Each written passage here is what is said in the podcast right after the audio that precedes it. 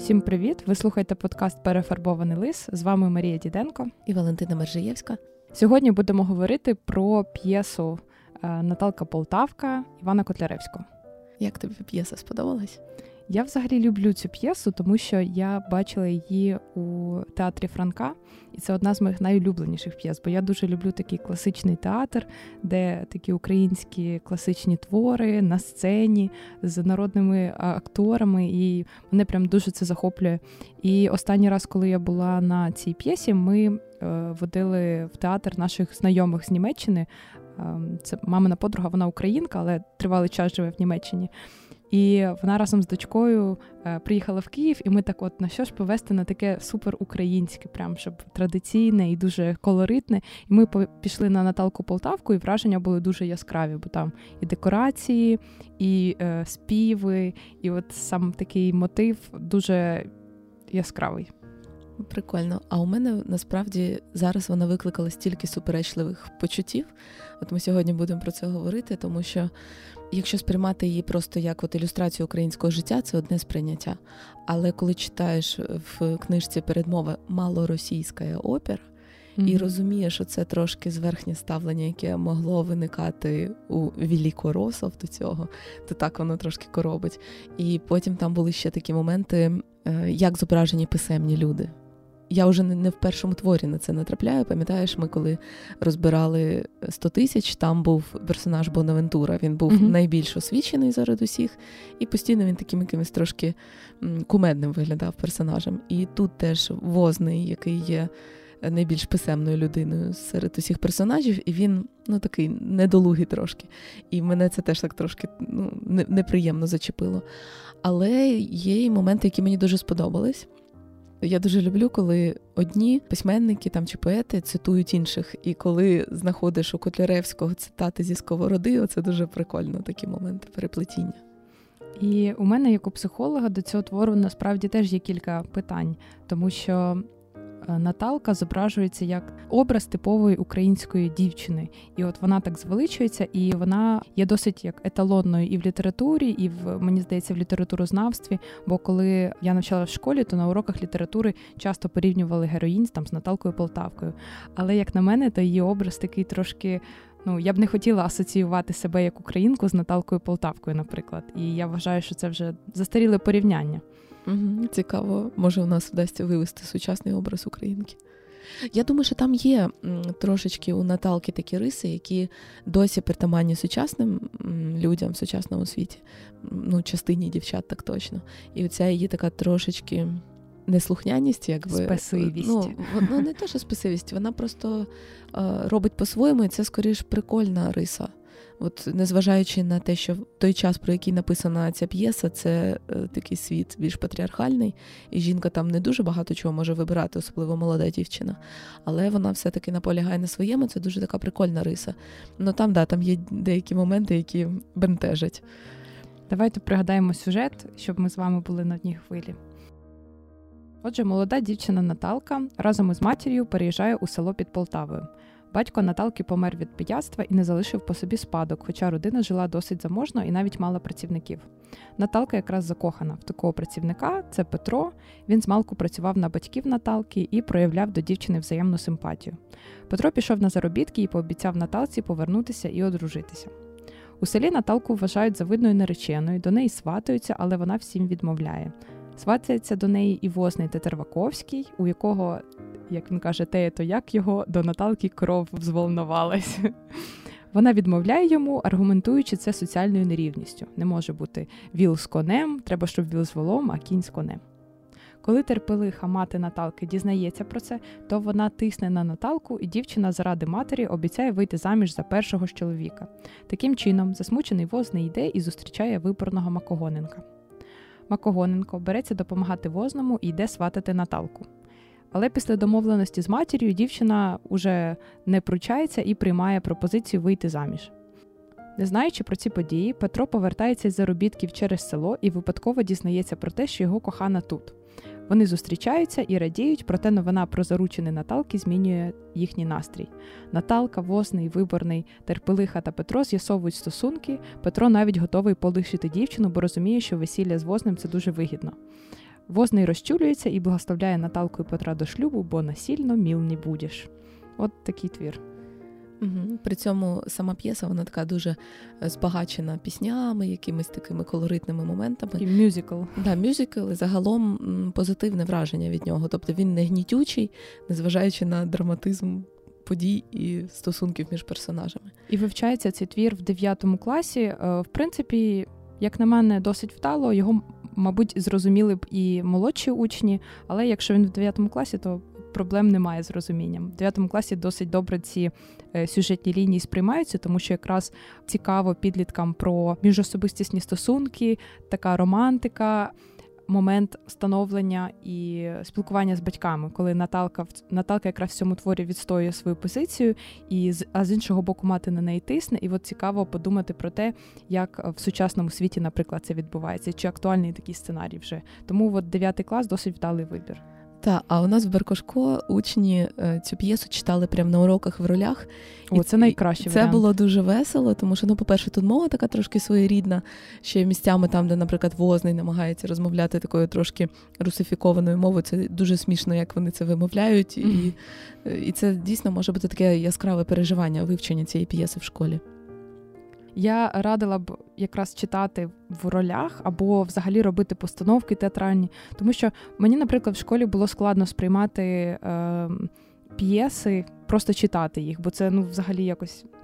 Дуже викликає дисонанс. А от коли, наприклад, піти і подивитися цю виставу вживу або самим спробувати відігравати ролі, то е, сприймається більш цілісно сам твір.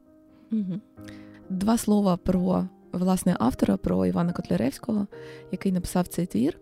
Він сам якраз народився на Гетьманщині, от якраз Полтавська область, він прожив все життя в Полтаві, і це для нього дуже притаманне таке середовище, при тому, що сам він був такого дворянського походження, він з козацько-старшинського роду походив. Але люди, які жили поруч, вони власне говорили такою от мовою живою українською, і те, що він писав, він писав дуже природньо, так як люди тоді спілкувались. Не дарма його ж, власне, і називають творцем сучасної української мови. Мені взагалі це дуже сподобалося, коли читала про Котляревського і про те, чому ж він відіграв таку велику роль.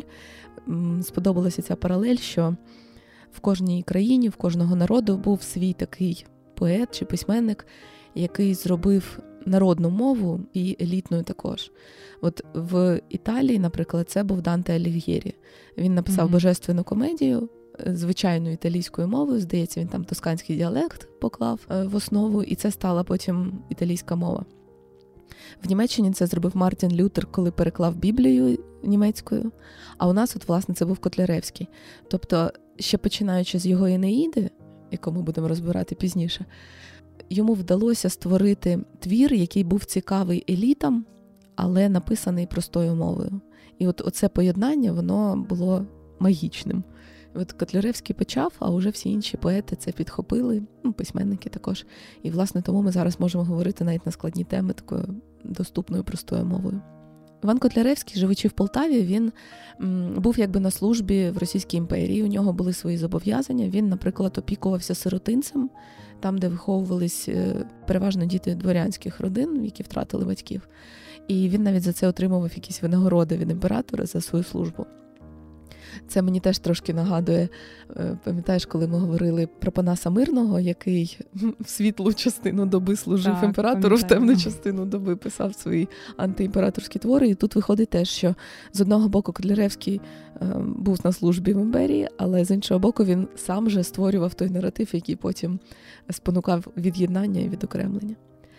І цей твір Наталка Полтавка він написав спеціально для акторки е, Тетяни Пряженківської.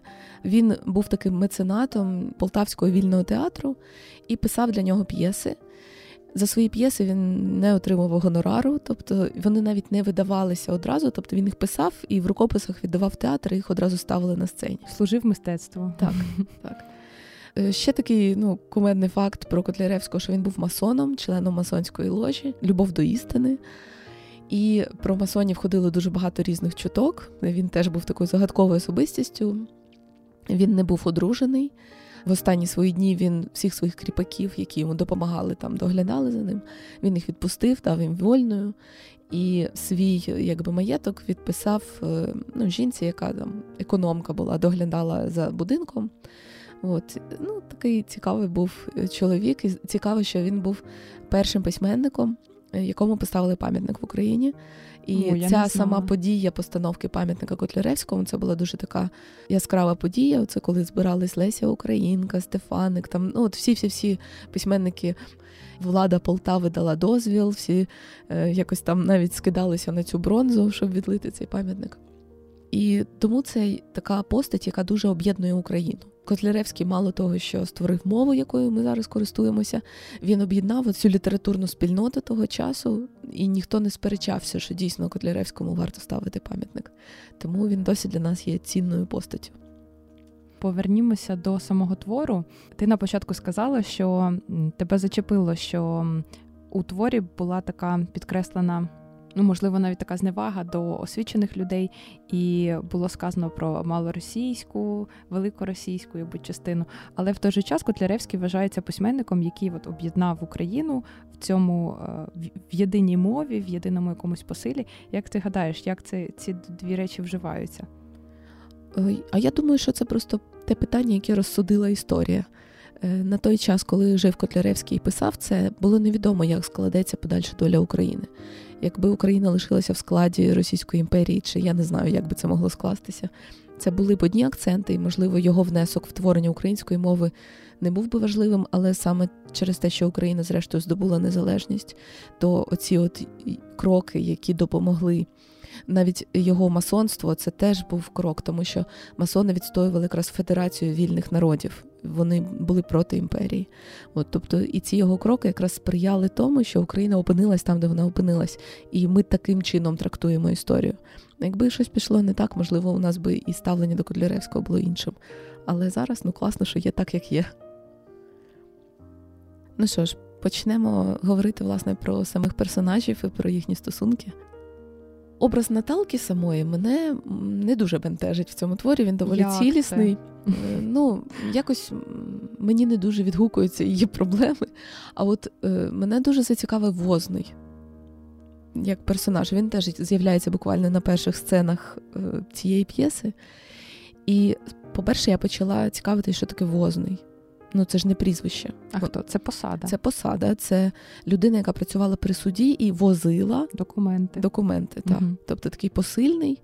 Ну він був не просто посильний, він виїжджав на місце злочину і робив первинний огляд. Тобто, це була така доволі серйозна посада. Але мені цікаво, що він навіть сам про себе каже возний. Він ототожнює да. себе дуже з цією професійна професією. ідентичність витіснила все інше в ньому. І оце мені було дуже цікаво. Чи є у нас зараз такі прояви у людей, коли хтось про себе каже, там я бізнесмен, і Звичайно. це переважає більше, ніж е, його особистість як людини?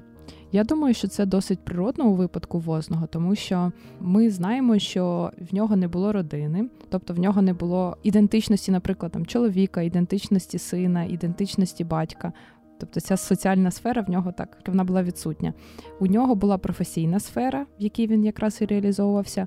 Сфера, якась про якусь духовну сферу, наприклад, ми не знаємо, як в нього було там ставлення до релігії чи ще щось. Е, і ми більше про нього нічого не знаємо. І виходить, якщо в нього не було інших реалізацій, а була лише професійна, то він через неї і реалізовувався, і діяв весь час. Бо він і підходив до Наталки не з позиції чоловіка, а він якби з позиції, що я ж возний, uh я буду вас, Наталочко, любити, поважати, все вам буду дарувати подарунки, тільки виходьте за мене. Тобто він намагався її завоювати не е, як чоловік, не як партнер. А як статусом своїм. Просто статусом підкупити. Так, це це дуже помітно, як це кидається в очі. Ем, Мене це дуже вразило, що дійсно жодної спроби звабити жінку, ну в хорошому сенсі цього слова, якось сподобатись їй, а насправді у нього ж були такі можливості. Те, що він дійсно писемна людина, як тут зображено, він міг їй показати той світ, який був недосяжний. Я вже не кажу, щоб він її навчив писати чи ще щось таке. але все одно він більше бачив, він більше знає, і він міг це поділитися з нею, і це би її могло привабити. Він не намагався взагалі якось їй сподобатись. Він майже одразу пішов по допомогу до пана виборного, щоб той йому допомагав. І мені здається, це якраз теж досі існує такий стереотип. Коли чоловік не намагається сподобатись жінці, не намагається якось підсвітити свої класні якості, він просто ну веде її в ресторан, наприклад, чи катає на класній машині, і вважається, що він уже все зробив, щоб їй сподобатись, вона вже має на все погодитись. А насправді ну, з людиною має бути цікаво якось, це має якось якась взаємодія має бути. Тут ще в самій п'єсі він показаний таким. Він не якийсь не, нечутливий, ну от до інших, мені здається. Так, мені здається, він взагалі показаний таким не дуже привабливим персонажем, де сказано, як він навіть по роботі там щось обговорює, що там хабарі зараз менше дають, що більше там. Тобто він показаний таким хитреньким і не дуже чесним. Е, хоча насправді він і не яскраво антагоністичний персонаж. Навіть коли він в кінці погрожував терпелисі, що він подасть на них в суд, що йому спочатку погодили, що Наталку віддадуть, а потім ні. Ну це він просто вдається до тих засобів, які він знає. От він має справу з судом, він знає, що можна подати в суд. Але зрештою він же не став їм перешкоджати. Тим більше він їх благословив. Да, Він потім погодився на цей шлюб Наталки з Петром і відступився. Тобто, насправді він не погана людина по своїй суті, але показаний таким не дуже привабливим. І я насправді зараз думаю, а могло ж бути і не так. Ну, якби він був насправді приємною людиною і мав оцей статус е, возного, і сподобалась йому проста дівчина. Насправді він би міг їй сподобатись, і вони могли одружитись. Нічого в цьому поганого немає. Якби. І оце упередження Наталки, що я проста, бідна, а ви писемний, і все таке, воно якраз могло цьому завадити. Це, до речі, цікава думка, тому що я коли готувалась, то дивилась плани уроків, як вчителі подають е, Наталку Полтавку. Там була думка, що Наталка раділа, тому що вона стала бідна і спустилась до рівня Петра. Типу, тепер вони з Петром можуть бути парою. Бо коли Наталка була багата, а Петро був бідний, то вони, типу, не могли бути разом. І тому Петрові довелося йти на заробітки. І так само в неї є установка, що вона не може бути разом з возним, тому що він багатий, а вона тепер бідна. І це дуже дуже показова ситуація того, як працюють якраз обмежуючі установки, тому що через своє переконання, що кінь з конем віл з волом, тобто люди можуть бути разом лише якщо вони одного соціального статусу, Наталка й не могла побудувати стосунки з Вознем, наприклад, навіть якщо б він їй і сподобався, вона б знаходила ще якісь причини для того, щоб йому відмовити. Да, вона ж там навіть наводить таку фразу, що я не піду за багатого, тому що він мені буде дорікати, що взяв мене бідну. Хоча ну мені здається, що це дуже серйозне обмеження. Звичайно, так, коли у тебе немає нічого, люди, в яких обох немає нічого, вони зібралися і разом якось піднімаються. Там немає ніяких дорікань, але це і важче набагато. Наскільки е, краще, коли е, є така можливість у когось. Це можна сприймати не тільки з того боку, що це благодійність якась до більш бідного партнера. Насправді, людині, яка має якісь ресурси, їй приємно їх вкладати в щось вартісне. І чому б не вкласти в розвиток близької людини? Чому б ні? До цього часу інколи люди намагаються приховати, що там хтось із родини допоміг мені або дав грошей там на навчання, або на ще щось. Ні, я все добився сам, я все зробила сама, наприклад. Люди цього досі соромляться. Мені здається, оце таке прибідняння, коли людина навіть не намагається замахнутися на щось більше, ну навіть не мріє про це, не наважується на це, то це дуже сильно обмежує. І пам'ятаєш, у нас з тобою вже колись була схожа розмова, коли ми обговорювали хіба ревуть великі Аслаповні і про Мотрю говорили. Так. Як все село дивувалося, як це їй пощастило, їй нічого не світило по життю, і тут раптом їй нормальний чоловік попався. І вона ж так і не змирилась, виходить з тим, що в неї все добре, і треба далі йти на інший рівень. А через цю невідповідність, можливо, був внутрішній конфлікт, який може і несвідомо, але призвів до того, що трапилося із її чоловіком, і пізніше з її сином. Оце прагнення вирівнятись, щоб просто ніхто нікому нічого не був винен, воно дуже штучне, як на мене. Люди ніколи не бувають рівними. Одна справа там майно, е, гроші, це хоч можна порахувати. А скільки є інших е, показників, з якими людей не можна порівняти: різний інтелект, різна сексуальність, різна доброта, різ... ну, всі люди дуже по-різному влаштовані, і не можна прагнути бути завжди в синхроні. Ми завжди будемо відрізнятися і якраз вчитися дарувати, коли у тебе є і приймати, коли mm-hmm. у тебе немає, це якраз дуже прикольна така риса, якої би хотілося б навчитися. І виходить, що у цих персонажів е, її немає. До речі, у Возного воно доволі проявлено. Він насправді до Наталки він нічого не хотів від неї взамін. Так, він просто вона йому подобалась. Вона йому просто сподобалась. У нього просто не було інструментів, як упадати за жінкою. Але загалом я насправді на його стороні була. Крім того, що він показаний таким трошки не дуже чесним чиновником, і оця його така просторікувата мова, коли дуже багато штампів. Ну я думаю, це навмисно накручено. Якщо допустити, що він нормально спілкується, він нормально начитана людина і сподобалась йому така проста дівчина, то це взагалі ну позитивний персонаж був би. Та дійсно, наприклад, зараз через продовження якраз оцієї установки таких схожих сценаріїв зараз люди бояться робити якийсь нетворкінг, знайомитися з новими людьми, йти кудись продвигати свої ідеї, до когось писати, наприклад, там написати якійсь відомій людині для того, щоб просто запросити її там на прем'єру свого фільму чи показати свою написану пісню, щоб вона оцінила. І люди просто навіть бояться, тому що от як же де ми я, не рівня, де він? Да, де я, а де він, ми не можемо взагалі взаємодіяти. І взагалі це така установка яку досить складно викорінити, тому що це не наче ми маємо, як ти кажеш, конкретні мірила для всіх однакові, і ми по цим мірилам програємо комусь і не можемо з цим змиритися. Як же з цього виходити? Давай подумаємо. Ну, те ж саме, там, що усвідомлюйте е, свою багатогранність і. Я думаю, що тут щось про цінність свого внеску. Mm-hmm. От, наприклад, Наталка вона бачила в возному певний там грошовий ресурс, його писемність, там його освічення, що це те, що він може їй дати, а їй нема що йому дати у відповідь. Але насправді вона б могла йому дати якісь.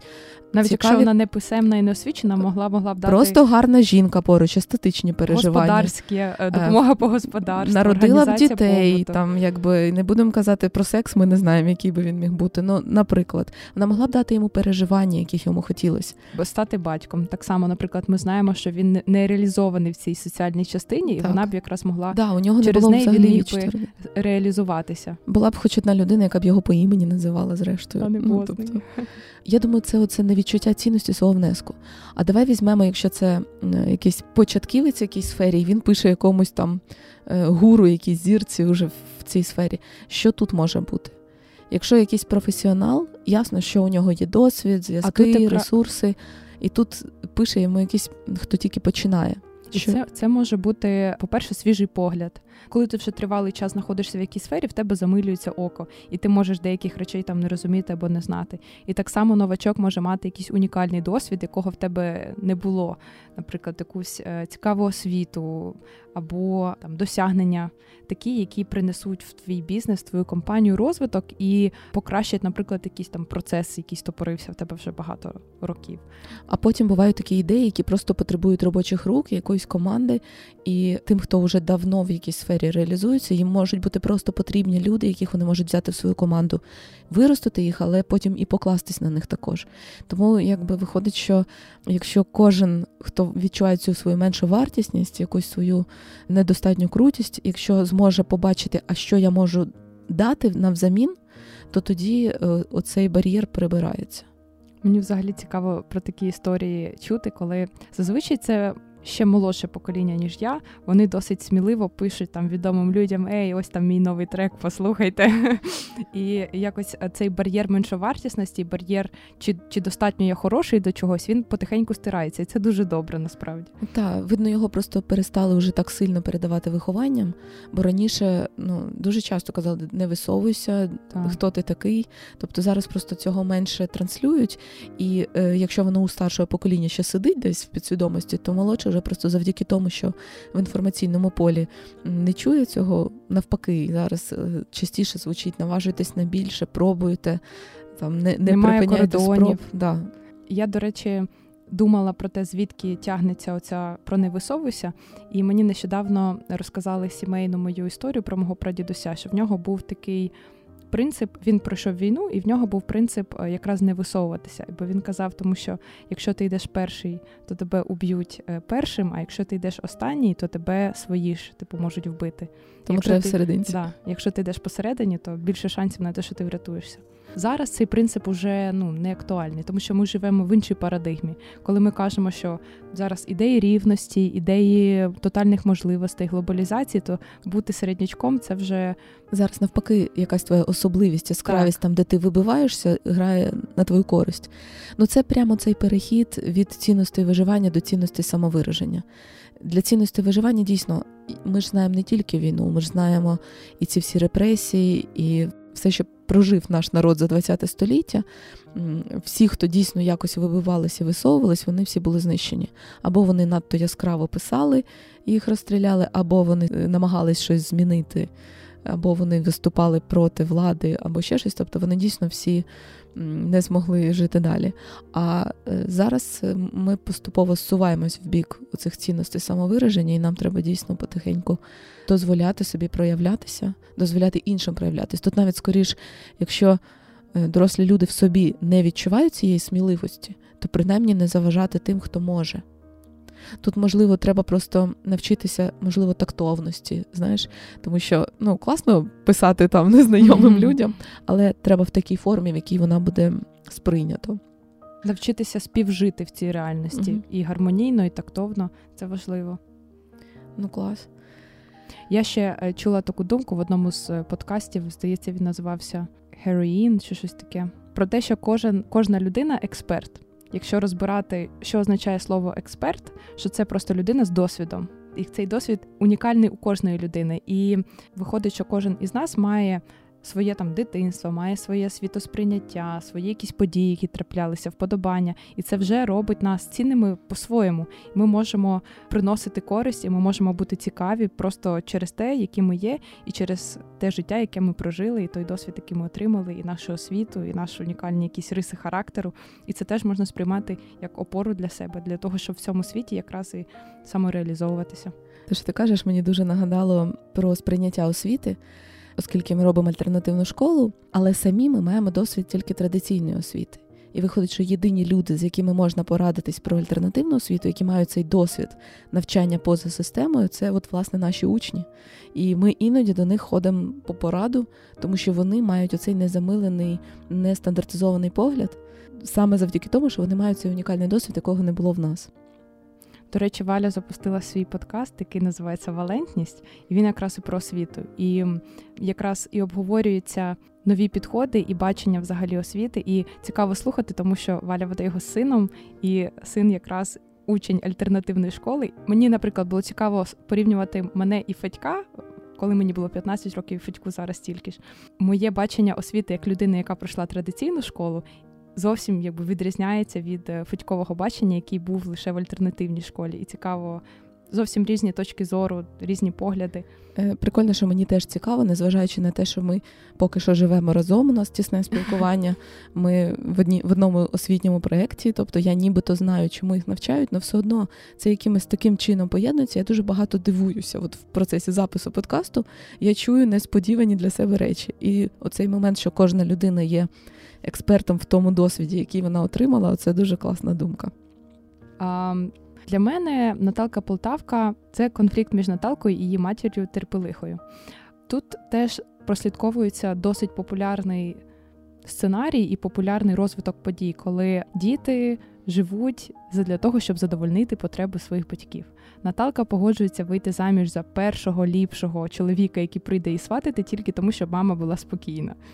Скільки ми знаємо дітей, які вчаться в школі і отримують гарні оцінки, тільки щоб похвалили батьки, здобувають якісь навіть олімпійські нагороди, медалі для того, щоб мама була задоволена. Виходять заміж за того, не за того, кого люблять, а за того, кого мама одобрить і скаже так, за цього виходь, цей добрий і хороший. Що досі таке є? Таке є, і досить часто таке є. І ця ситуація спричиняє серйозні внутрішні конфлікти, тому що з одного боку ти розумієш, що ну не можна слідувати якимось прихотям своїх батьків, які якби живуть окремим життям, і це життя не має накладати дуже вагомий відбиток на твоє власне, і ти маєш робити вибір такий, який буде тобі прийнятний. Але з іншого боку, не хочеться там засмучувати батьків. Хочеться, щоб мама тобою пишалася завжди, бути таким хорошим синочком або хорошою дочкою це спричиняє прямо такі серйозні психологічні травми, переживання. Ну, це виходить така, ніби недосепарація. Да? Mm-hmm. Дитина може матеріально вже не залежати, а емоційно все одно залежність зберігається.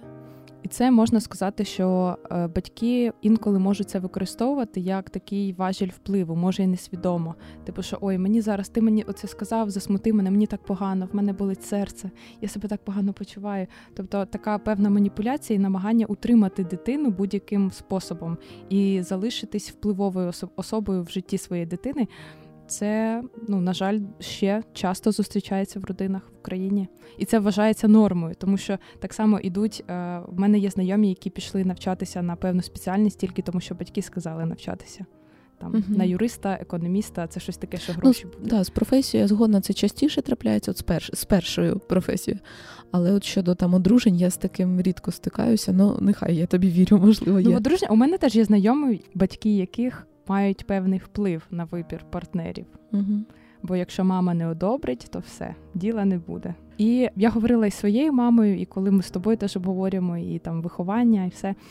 То найкраще, що можуть зробити батьки для своїх дітей, але в той же час і найважче, це вчасно виключитися з життя своєї дитини і перемкнутися на своє, і робити все для того, щоб самим бути щасливими, задоволеними і таким чином звільняючи дорогу для своєї дитини, щоб вона могла реалізуватися, е, здобувати свій власний досвід, свої помилки. Тому що коли батьки проєктують своє бачення на дітей, то дитина не може зробити, наприклад, помилку. Але якщо ми не робимо помилок, то ми і не отримуємо досвід. І виходить, що дитина прив'язується дуже сильно до батьків. Вона неначе не може зробити свою помилку, а опирається лише на досвід мами чи батька. І таким чином формується така сильна залежність. І коли батьки з дітьми в певний момент сепаруються, то дитині дуже складно, бо вона не знає, куди рухатися і що робити, і боїться цієї помилки, бо не буде людини, яка їй підкаже, що їй робити в цей момент. Е, тим більше, що світ насправді встигає змінитися. Можливо, так. там в 19 столітті, коли там про Наталку йшлося, у них е, схоже було життя у її мами і самої Наталки. В нашому житті вже все не так, і досвід батьків вже просто може бути неактуальний для світу дітей. Старше покоління не може наполягати, що їхній досвід єдино правильний. Вони дійсно можуть уже не розуміти сучасних течій. Я ще подумала, знаєш, що є такою пасткою, коли е, батьки обговорюють інвестицію в дітей, інвестицію в освіту дітей чи ще щось таке. З одного боку, Якщо це ти маєш на увазі, що дивіденди від цих інвестицій отримає дитина, то ніби ок. Ну насправді е, батьки самі хочуть отримати ці дивіденди. От по стосункам терпелихи і Наталки це дуже це прямим текстом написано. Терпелиха каже, це хіба ж я думала, що це я на старості буду бідувати. Тобто вона народжує дочку, вона її глядить, вона виховує так, що вона була слухняна, щоб її вдало видати заміж, щоб потім. Мати собі хорошу забезпечену старість, тобто дочка, в принципі, є об'єктом торгу в цій ситуації. І от в цьому вже не є, тут немає зацікавленості в щасливій долі самої Наталки. Тут є зацікавленість тільки в тому, що було кому мене доглянути, і було мені де жити, за які кошти.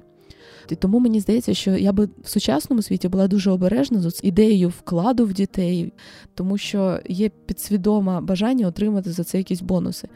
Ну мені здається, стосунки батьків і дітей це завжди тільки в один бік. Батьки вкладають своїх дітей, а діти вкладатимуть в своїх дітей. Батькам вони можуть тільки мінімально забезпечити там життя, тому що, скоріш за все, наступне покоління вже не матиме ніякої пенсії, нічого такого.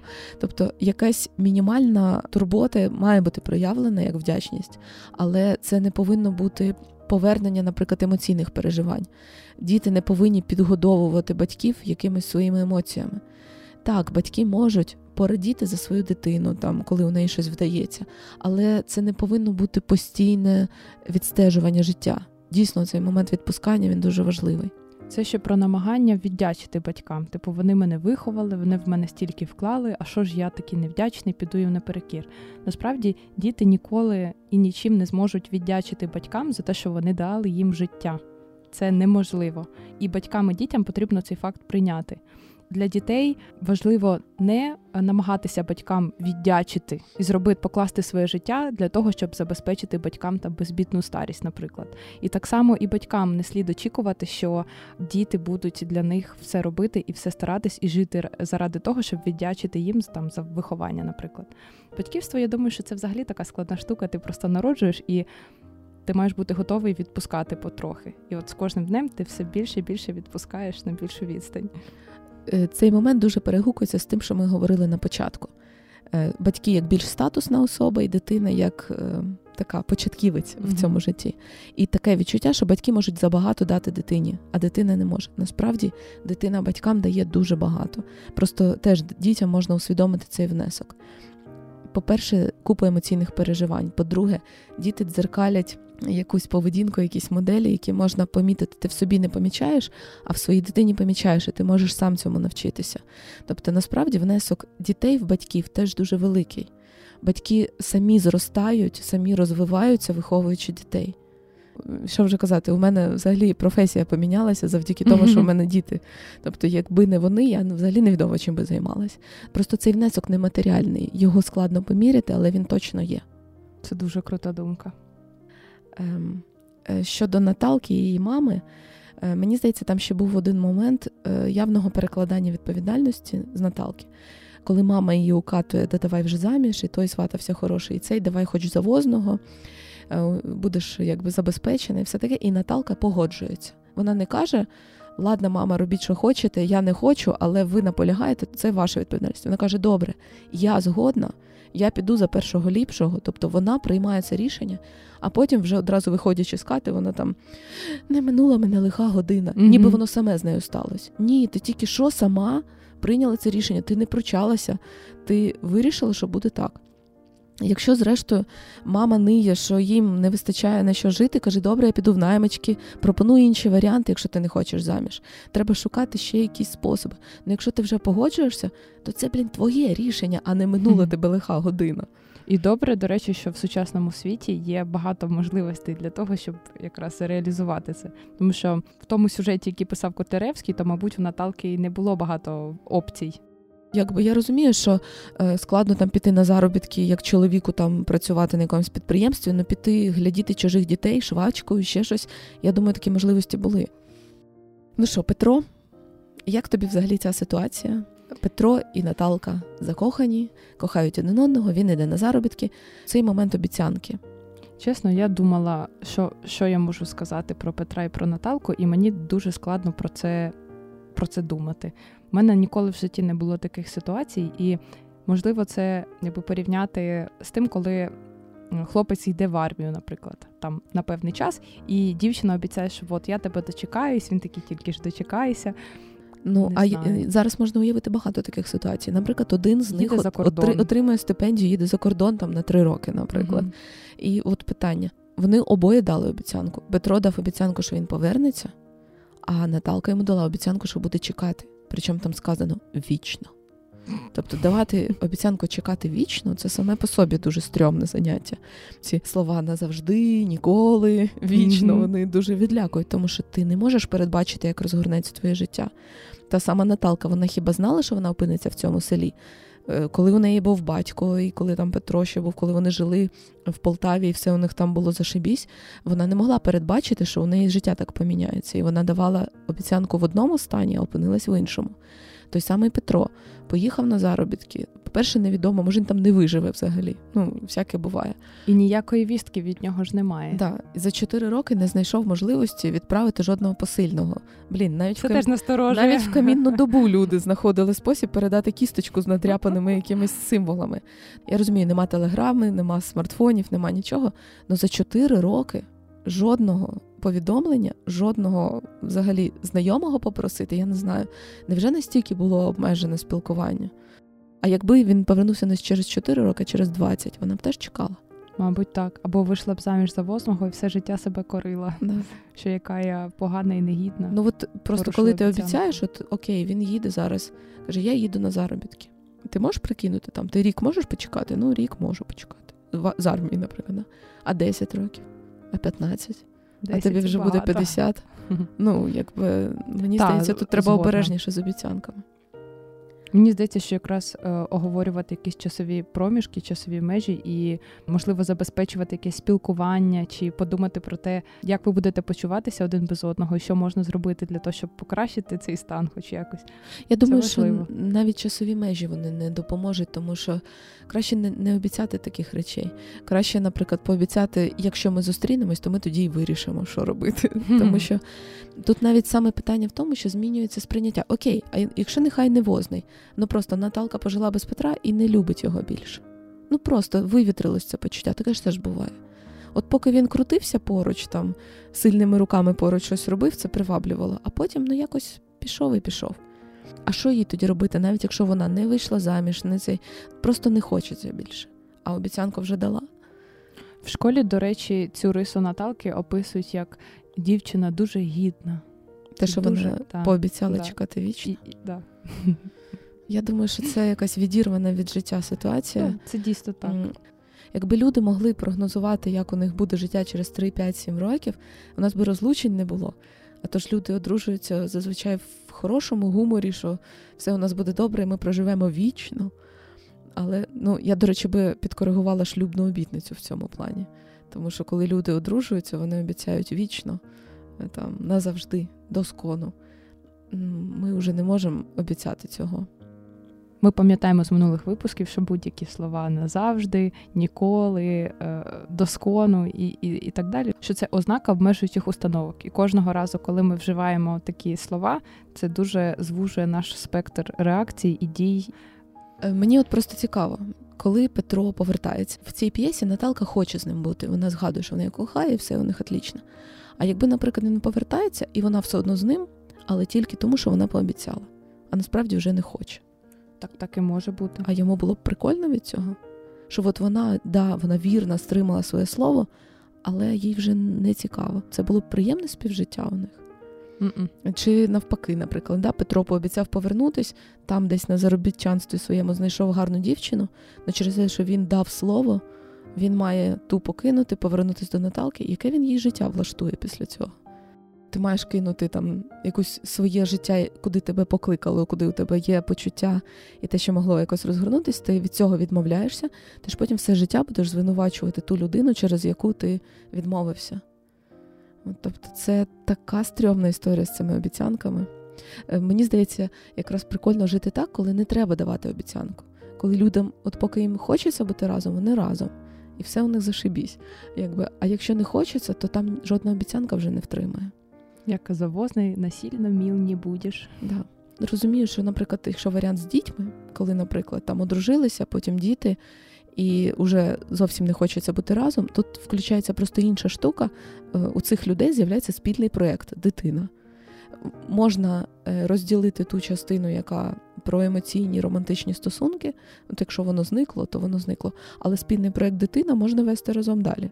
Просто для цього треба дуже розділити одне від іншого прекрасний момент, коли спочатку Петро відступається від Наталки, каже: дійсно, тобі так буде краще, от тобі всі мої зароблені гроші, щоб ти не була безприданницею, щоб тобі возний не дорікав, що взяв тебе бідну. А потім Наталка каже, все, тоді ж я, мабуть, вмру без Петра. А тоді возний каже, тоді я відступаюся, одружуйтесь, благословляю вас. І в кінці там дуже прикольна фраза, коли е, уже виборний каже: От люблю я наших полтавців. Як добру справу, то на випередки роблять. І от мені здається, оце якраз дуже класна риса, і вона дійсно, я її часто зустрічаю. Ну я не знаю, наскільки вона суто українцям притаманна чи людям взагалі, але я її часто зустрічаю у людей, коли треба комусь допомогти. Чи ну от всі усвідомили, що дійсно якась халепа, і треба її вирішити. Дійсно починається оця допомога на випередки. Так, є такий прикол, типу, давайте я пригощу. Ні, я пригощаю, ні, я пригощаю. Ну я ж все таки, ні, давайте я. І отак кидаєшся грошима. Наприклад, в кафе буває таке. І дуже ну насправді це прикольно. От вся благодійність, вона так дуже класно, коли дійсно приходить усвідомлення, що да, цю справу треба зробити, і всі починають вкладатися. Тобто це наша дуже сильна риса. Вона, мені здається, досі проявлена, і її якраз треба підживлювати і підтримувати. Ну, можливо, не треба це саме як змагальність робити. але коли є якась скрута, ми дійсно можемо в цьому об'єднуватись. І тому, зважаючи на те, що перед людством поступово постають такі задачі, які не зрозуміло, як вирішувати.